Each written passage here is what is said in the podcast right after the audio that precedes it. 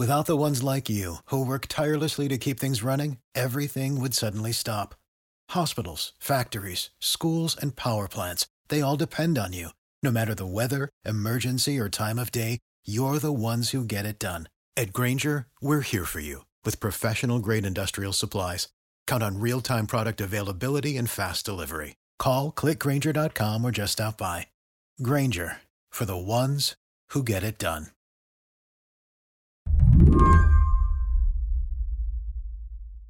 Mark, why don't you tell me who you are and what you do? Hi, I'm Mark Joseph Stern. I'm a senior writer for Slate covering courts and the law. I asked Mark to come on the show this week because I wanted to talk to him about a couple of laws. Laws in Texas and Florida that take aim at social media companies and how they moderate content. Laws that, if they took effect, would drastically alter how these platforms work. But first, I needed Mark to take a look at his own social media. Are you able to open up your Twitter for me, just in, in front of me? Yeah. And look at absolutely. it? Absolutely. Absolutely. I'm looking at it right now, in fact. Okay. What like what is a what is your Twitter, just a snapshot of it look like right now? What's going on? It's a bunch of law professors debating about legal realism, uh, okay. interspersed by a bunch of media people talking about a New York restaurant scene that I don't understand. I wonder what your Twitter might hypothetically look like in a universe where some of these laws, say HB 20 in Texas, went into effect. Would it be different? There would be a lot of Nazis in my feed, um, a lot of Holocaust denial, I would guess, probably a fair amount of terrorist recruitment content, um, and then likely a healthy dose of porn. Because as we'll discuss, the Florida law would actually deem Pornhub to be a journalistic enterprise and bar social media companies from censoring it. So, yeah, I think that I would open Twitter and then immediately throw my laptop into the sea and run away forever. Today on the show, how a push by conservative lawmakers in two states has sparked a legal battle that could shape online speech for a generation. One that's going all the way to the Supreme Court. I'm Lizzie O'Leary, and you're listening to What Next TBD, a show about technology, power, and how the future will be determined. Stick around.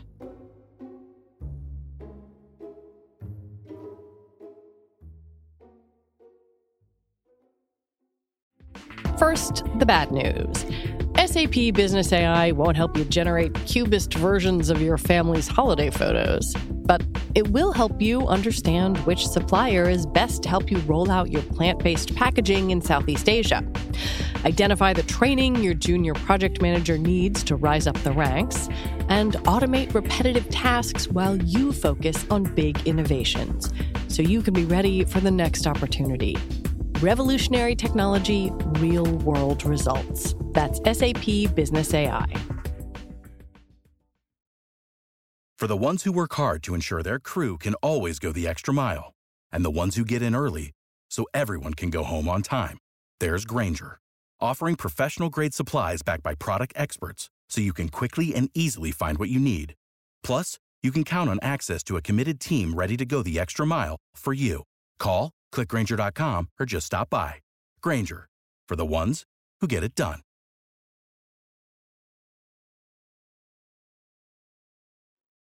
The reason Mark was describing a Twitter landscape potentially filled with hate, porn, and really outlandish trolls is that these laws, especially the one passed in Texas, would forbid platforms from prohibiting certain kinds of content. Conservatives have long argued that the platforms discriminate against them by suspending or banning them for sharing political speech. The platforms say they are only enforcing rules against hate speech or misinformation. And it's worth noting that no large scale studies have shown that social media companies discriminate against conservatives. Nevertheless, with HB 20, the authors of the Texas bill wrote a law that would give social media companies only minimal tools to influence what's on their sites. What it does is essentially strip these platforms of the ability to moderate a vast amount of content um, through algorithms or by individual decisions made by employees at the company or by setting policies that users have to abide by. Um, it replaces all of that with a state mandate um, that forces these platforms to take a very, very hands off approach and tells them, among other things, that they cannot moderate content, including uh, demoting content in a feed, removing content, shadow banning, as the Texas legislators put it, uh, on the basis of viewpoint. Um, and that includes um, not just viewpoint in terms of politics or like religion or you know normal debate but also viewpoint like did the Holocaust happen? Hmm. Or should women uh, be stripped of the right to sign contracts? Or should we bring slavery back in the United States? Or should you join ISIS? Um, and so the, the, world that this law attempts to create is frankly not one in which any rational or decent person would want to use social media for even a second. When you wrote about this bill for Slate in May, you described it as, and I'm going to quote, something that empowers aggrieved users to file an unending stream of lawsuits to combat content moderation while creating a slew of onerous regulations that are literally impossible to comply with. And I'm wondering do you think there is, in any universe, a good faith reading of this law that comes from a legitimate, though we should say with no evidence, theory that the platforms discriminate against conservatives, or, or was it just written to kneecap social media companies? I think it was written first and foremost as a political stunt. I think that the social media companies are kind of caught in the middle of this battle on the right um, to persuade the Republican base that they are the victims of this mass censorship campaign, um, and that the campaign is so bad and all consuming and stifling speech to such an outrageous degree that the government just has no choice but to step in and use the heavy hand of regulation to, to hmm. fight back.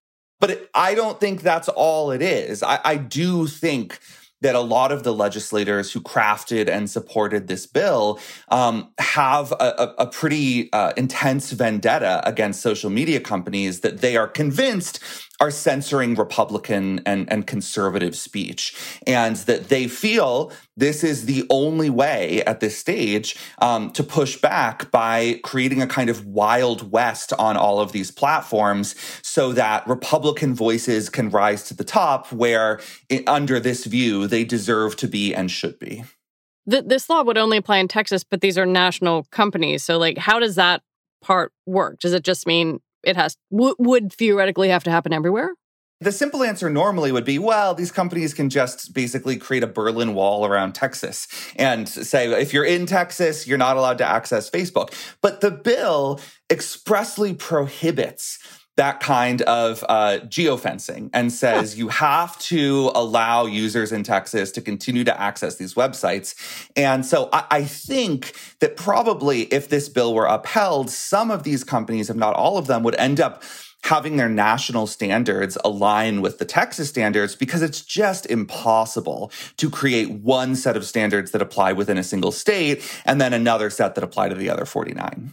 I mean, it's like in the same way that we see European regulations about privacy adopted by by tech companies throughout the US. And the same way that the California privacy laws um, end up nudging these companies to create a nationwide standard, um, which is, I think, not an inherently bad thing. It's fine for states to become kind of market leaders uh, and regulatory pioneers when the regulations are sensible and kind of stepping in for something that Congress might have done if it weren't so dysfunctional like California and emission standards. Yeah, it, that is the quintessential example here. You know, hmm. California sets these emission standards for cars.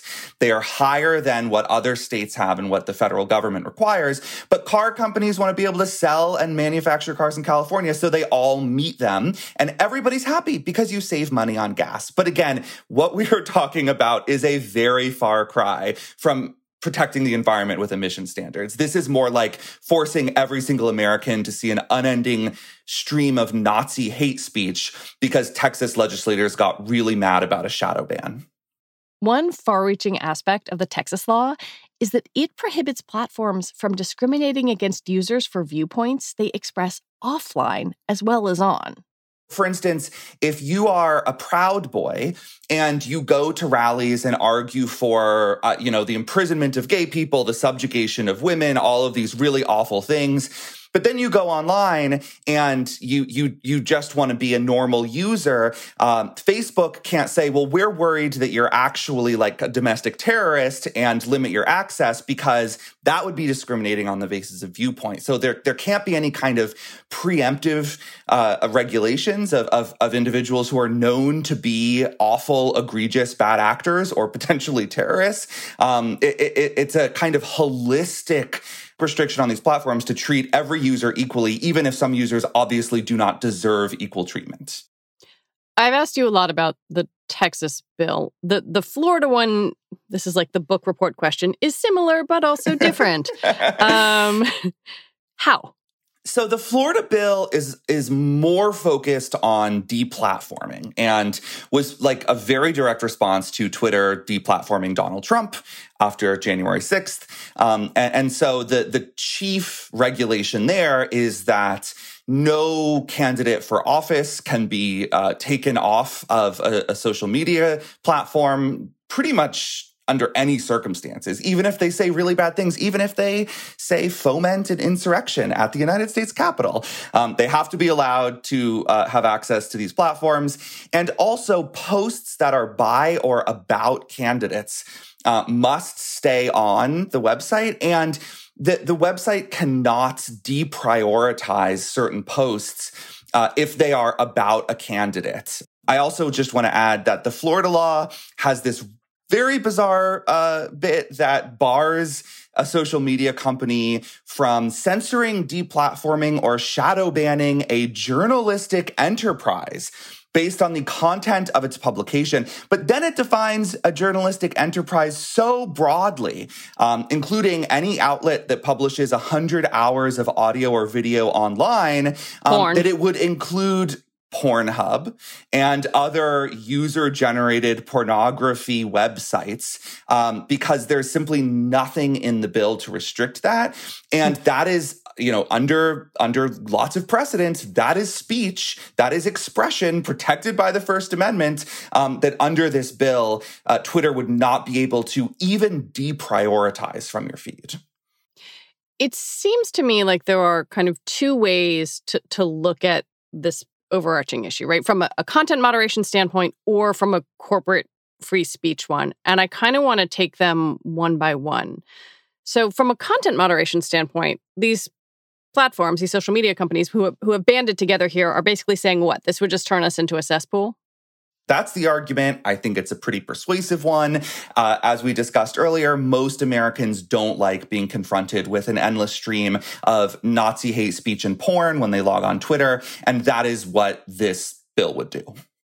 But the other argument that these platforms are making, and they are making them as an industry, is that the bills infringe on their corporate free speech. That turning over granular information about their algorithms to the state, for example, is government intrusion into their business.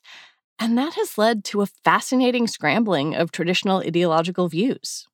You know, normally conservatives love corporate speech because it mostly means spending money to help Republicans win elections, right? Republicans and, and, and conservative judges say corporations are people. They have a right to speak about elections, which means pouring billions of dollars into helping GOP candidates win. Um, here, you might expect some consistency. You might expect that if a corporation can spend unlimited money electing candidates, that it can also choose what kinds of expression it wants to present to its users.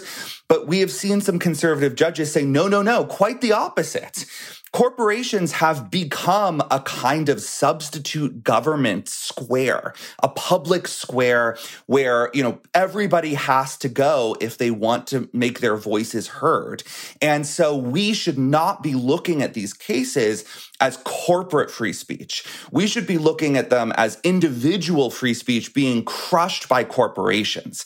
And under that view, these bills are enhancing the freedom of speech because the corporation is trying to censor a certain users and certain viewpoints. And the states are coming back and ensuring that every viewpoint and every user can have their kind of soapbox moment in the public square that is Twitter.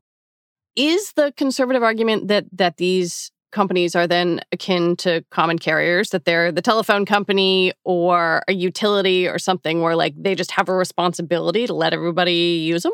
That is the kind of theoretical underpinning of these bills and, and, and of what conservative judges have put forth that these companies, YouTube today, for instance, is the railroad of the 21st century. And, you know, back in the 19th century, railroads were told by the government, you are the only game in town. If somebody wants to get from point A to point B, they have to use you. And so you are not allowed to discriminate against passengers uh, unless you have a really good reason. Um, and that logic carried through to telegrams, to phones, uh, and telecommunications. In the earlier days when there were real monopolies on telecoms, the government said, look, you know, you can't drop a call because a user supports a Democratic candidate or a Republican candidate. You have to let all comers use your services equally because essentially you're the only game in town. And that's what Republicans and conservative judges have argued here that if you want your voice heard, Twitter is really the only game in town. And so it has become a, a common carrier, just like a railroad railroad or a telegram, and it has to let everybody use its services equally without discrimination. Why aren't they common carriers, right? Like what why aren't they akin to a railroad? So, two things. First, you really can create an alternative to Twitter if you want to, and they exist. There's Parler, Truth Social, there's Gab, there, yeah, Truth Social.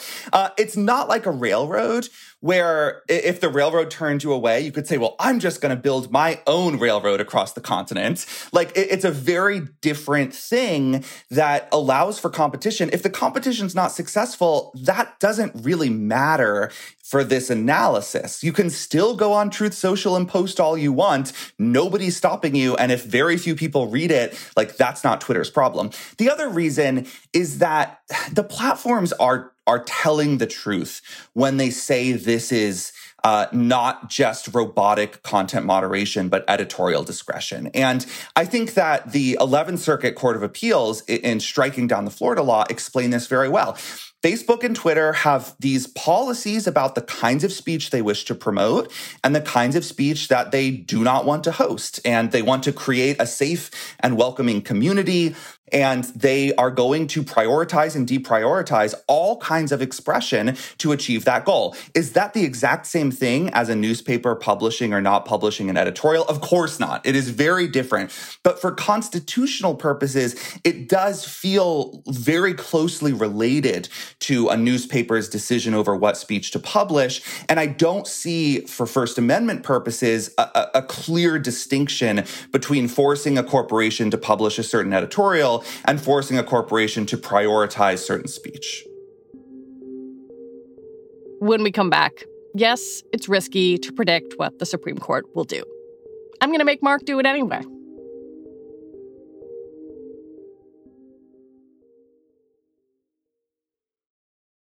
At the same time that these things are happening in Florida and Texas, there's this very different law going into effect in California that would require tech companies to file these semi annual reports, basically saying this is how we moderate content, especially hate speech, disinformation, extremism. It feels like a very different kind of law, but at the same time, it also feels like the tech companies can say, hey, you, you're infringing on our corporate free speech.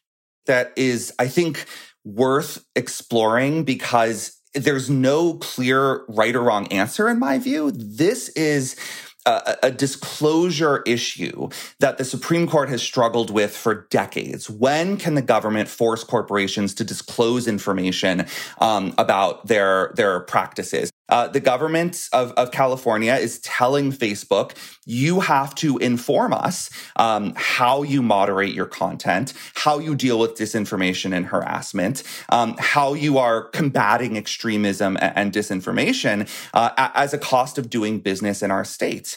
And I think that some of these disclosure requirements are clearly constitutional because the Supreme Court has said, look, if it's just turning over purely factual information and there is a, a, really good government interest driving it, then it's fine. It's kosher. And the California bill, I think, falls on the, the constitutional side of that. Um, you know, the, the, legislature has a real interest in learning how and why Facebook is uh, pushing back against uh, election disinformation or hate speech. And I think that some of the provisions of the Florida and Texas laws do as well. You know, explaining to the state what policies are governing individual content moderation decisions. But the Texas and Florida bills go way further, and they require these companies to give incredibly detailed, fine grained reports about pretty much every content moderation decision that a, a, platform makes in the course of doing business. And that includes decisions that are made by algorithms that are automated to moderate certain kinds of content in a certain way.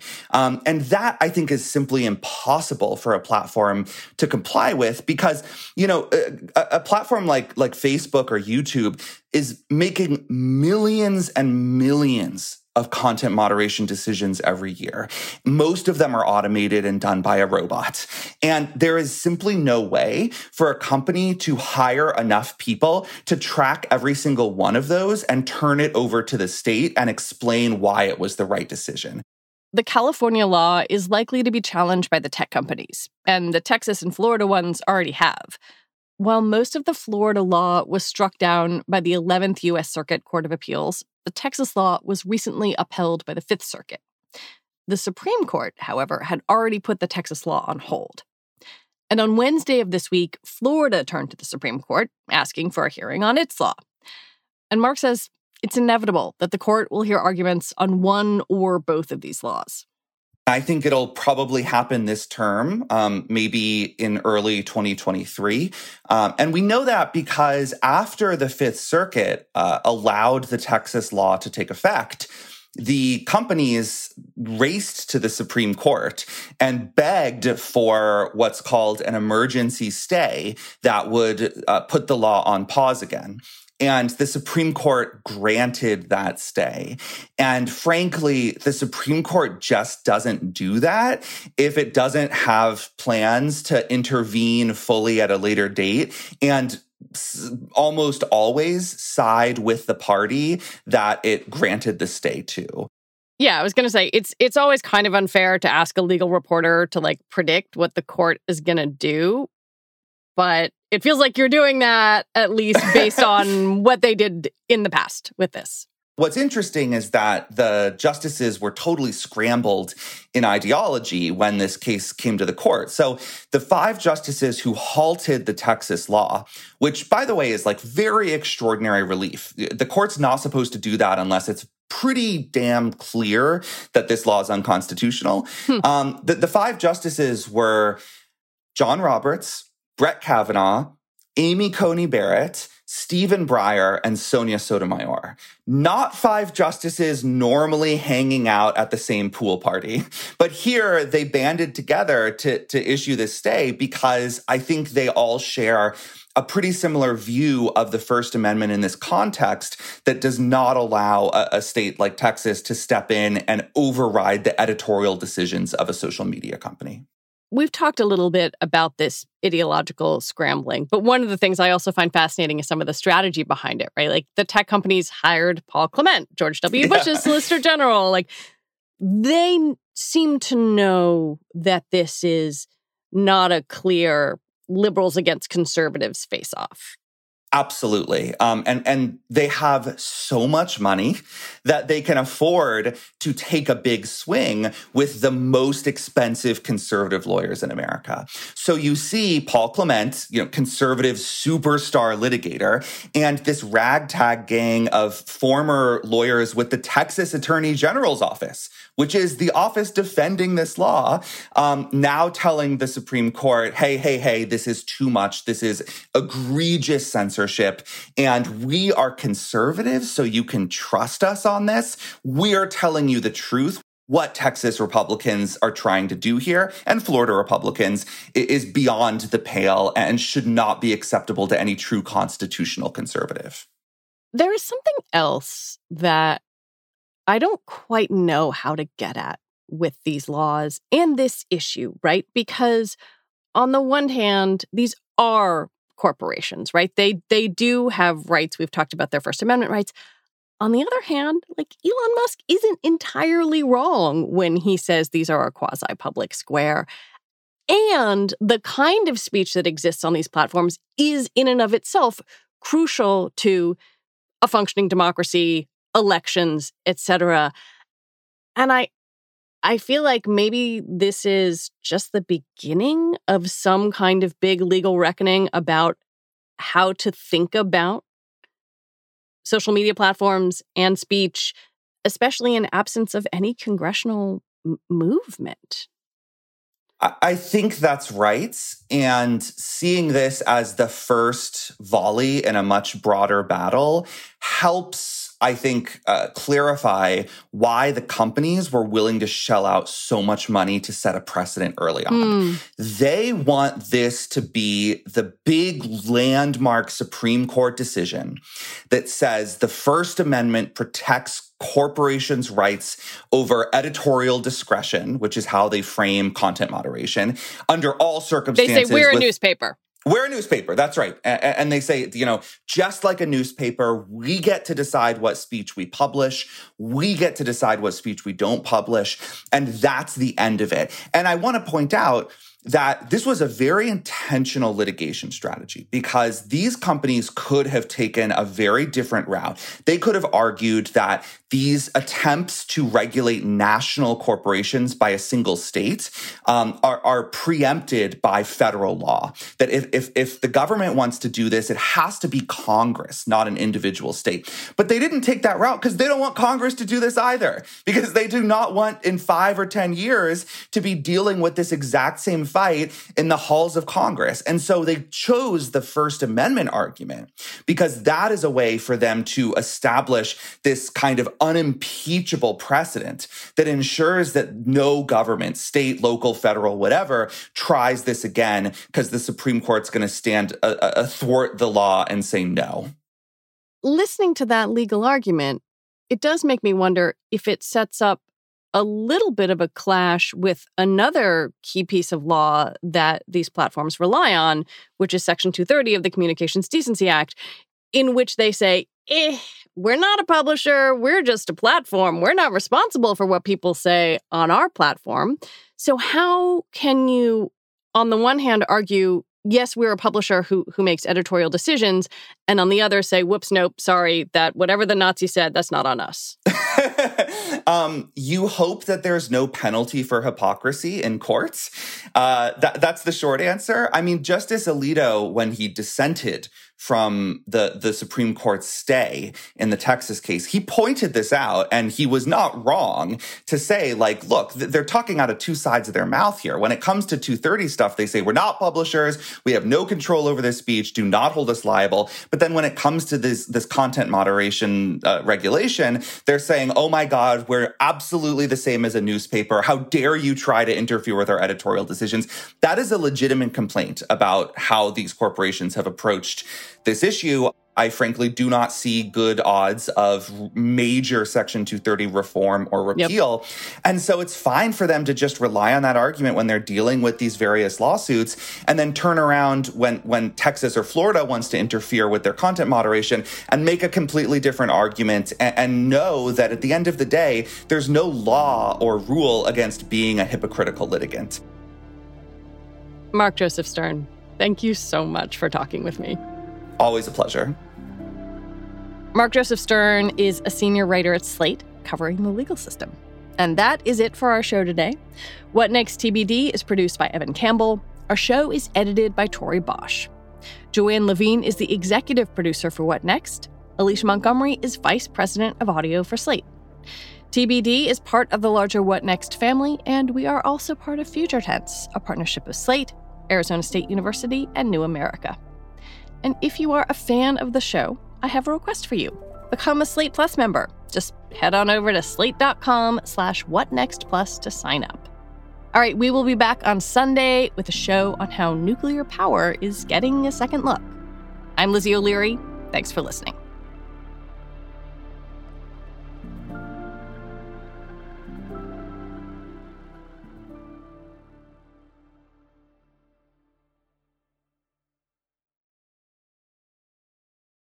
For the ones who work hard to ensure their crew can always go the extra mile, and the ones who get in early so everyone can go home on time, there's Grainger, offering professional grade supplies backed by product experts so you can quickly and easily find what you need. Plus, you can count on access to a committed team ready to go the extra mile for you. Call, clickgrainger.com, or just stop by. Grainger, for the ones who get it done.